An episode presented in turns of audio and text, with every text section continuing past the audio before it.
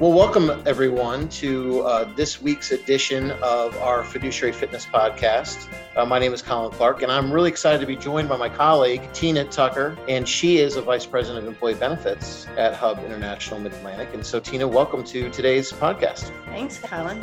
Now, I understand you've been doing this for a little while. How many years have you been uh, in the employee benefits business? I've been in the business 35 plus years. Um, I started with some carriers, and I've been with Hub for 25 years.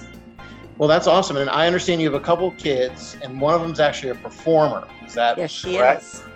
Mm, yeah, that so, is. so what what production is uh your- She's starring in West Side Story at the Florida Repertory Theater in Fort Myers, you must be so proud. getting a lot of uh, lot of news and the new movie coming out. Oh my gosh, yeah, that's Mhm. absolutely correct. I, and I remember as a kid, my parents had the vinyl record of West Side Story, the original movie. So I remember growing up listening to those songs. So, Fantastic soundtrack in that Yeah. show.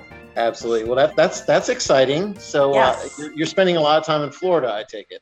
Yes, yes, we we follow her. She's been performing in Florida for about 5 years now all over. So that's our new vacation spot, our new favorite vacation spot if you will. Southwest Florida. Well, you know, people might be wondering uh, why the heck are you interviewing someone from employee benefits for a retirement fiduciary fitness podcast? And so let me answer that question. So Tina, you've been doing this for a little while. Can you kind of can you kind of like give some observations on how you've seen healthcare, uh, health insurance, and retirement kind of converge in the past uh, few years? So, you know, especially on the East Coast, we're a little slower to adapt to some of these uh, HSA plans, but health savings accounts are really becoming the desired plan for most employees now. Um, I would say if an employer is not offering a HSA plan, they should at least offer one of their plans that way um, because it's allowing people to save money for their future if they want. Um, now they can start investing their HSA money if they reach over a certain threshold with the carriers. They can take that HSA money and put it in the market. So it's another savings vehicle. And of course, it's a pre tax situation where you can lower your taxable income. And this new year, 2022, employees can put up to $3,650 in an HSA or $7,300 for a family. And those older can get that $1,000 uh, catch up fee if you're over 55. So it's a great program. A lot of employees are coming from HSA programs. So it, it really is beneficial for employers to start thinking about putting these types of plans in. And then, you know, if you've got quite a nest egg built up, once you turn 65, you can use that money to pay for your Medicare premiums. So, Wow. Well, you, you've opened up a whole can of worms, right? So let me Mhm. kind of unpack that a little bit because I have some questions, right?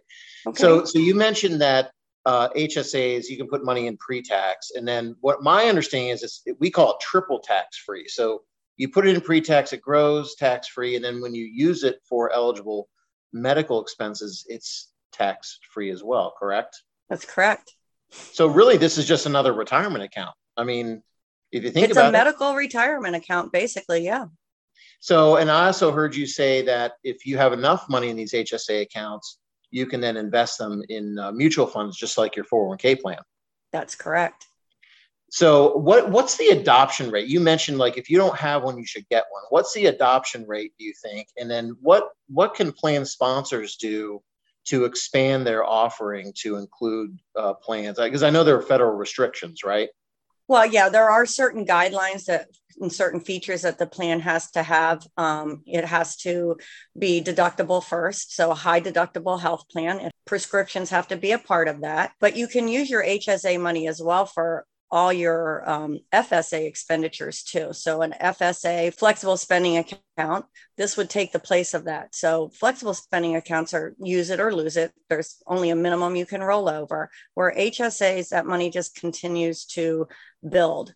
Adoption rate, it's, it's becoming more and more popular. So as I said, a lot of new employees may be coming from an HSA and they want to park that money with their new employer it's in an employer's best interest to at least have that as an offering, uh, maybe in addition to some traditional plans. So, so these plans are portable.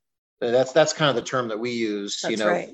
there's portability. So, so if I have an HSA at a company and, and you're trying to recruit me, offer me a, a new position, my benefits package should probably include something like this uh, so that new employee can like you said park the money there right? Right because you know with healthcare it's not one size fits all right? Everybody has their own personal situation. And hsa gives people flexibility. Um, the other thing i like about an HSA is it gives the employees some visibility to real costs and what things cost because you see that price tag as you're using your HSA account. Um, you're seeing that that prescription really does cost $500 versus you know mm. just going to the pharmacy and paying a $10 copay so it makes employees better consumers because they okay. know the real true cost of healthcare that's absolutely fair. And so I, I use the word convergence because this uh, this sounds like you know any other retirement you know product that we might be utilizing or working with uh, you know clients on our side of the business. For instance, when we have you know mutual clients, you know at Hub where you're working with them on your side, I'm working with them on my side. I might meet with an employee and I need to know that they have an HSA because that's going to be an important part of their financial planning, their retirement planning aspect. And is that fair? Yeah, that is fair. And, and you can probably help them when they talk about that they have money now that they can invest. Now, a lot of that will be tied into what the carrier allows and who they work with, but they could certainly use your advice if they're going to start putting their HSA money into funds. Well, that's that's great. So, uh, really, HSAs are really a true crossover where you know we can be working together to help our clients uh, really maximize their total rewards package. And so I know in our next segment, we're going to talk about total benefit rewards and, and talk a little bit why how that's so important to help communicate for recruitment and retention purposes. So, Tina, thanks so much. This has been very enlightening uh, really hopefully everyone their big takeaway is hey if i don't already have an hsa i need to figure out how we can implement that into our benefits package. So tina thanks so much and we'll look forward to uh, our next podcast series. Okay thank you. All right tina. That's going to do it for this week's show. Thanks for listening. If you enjoy our show we'd love for you to subscribe on itunes or wherever you access your podcasts the opinions voiced in this program are for general information only and are not intended to provide specific advice or recommendations for any individual. To determine which investments may be appropriate for you, consult with your attorney, accountant, financial, or tax advisor prior to investing.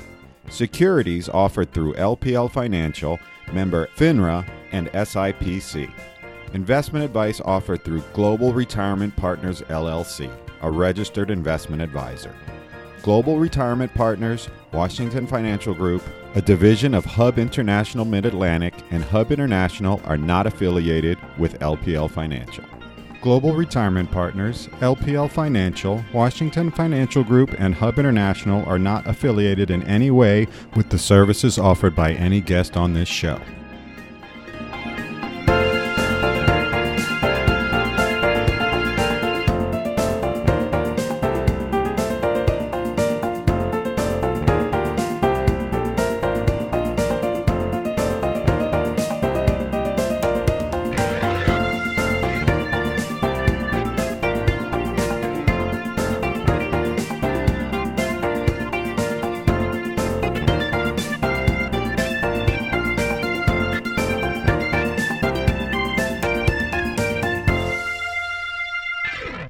Poor Jeff, he's having to listen to this conversation. All right, hopefully that uh, hopefully Jeff can edit that, right?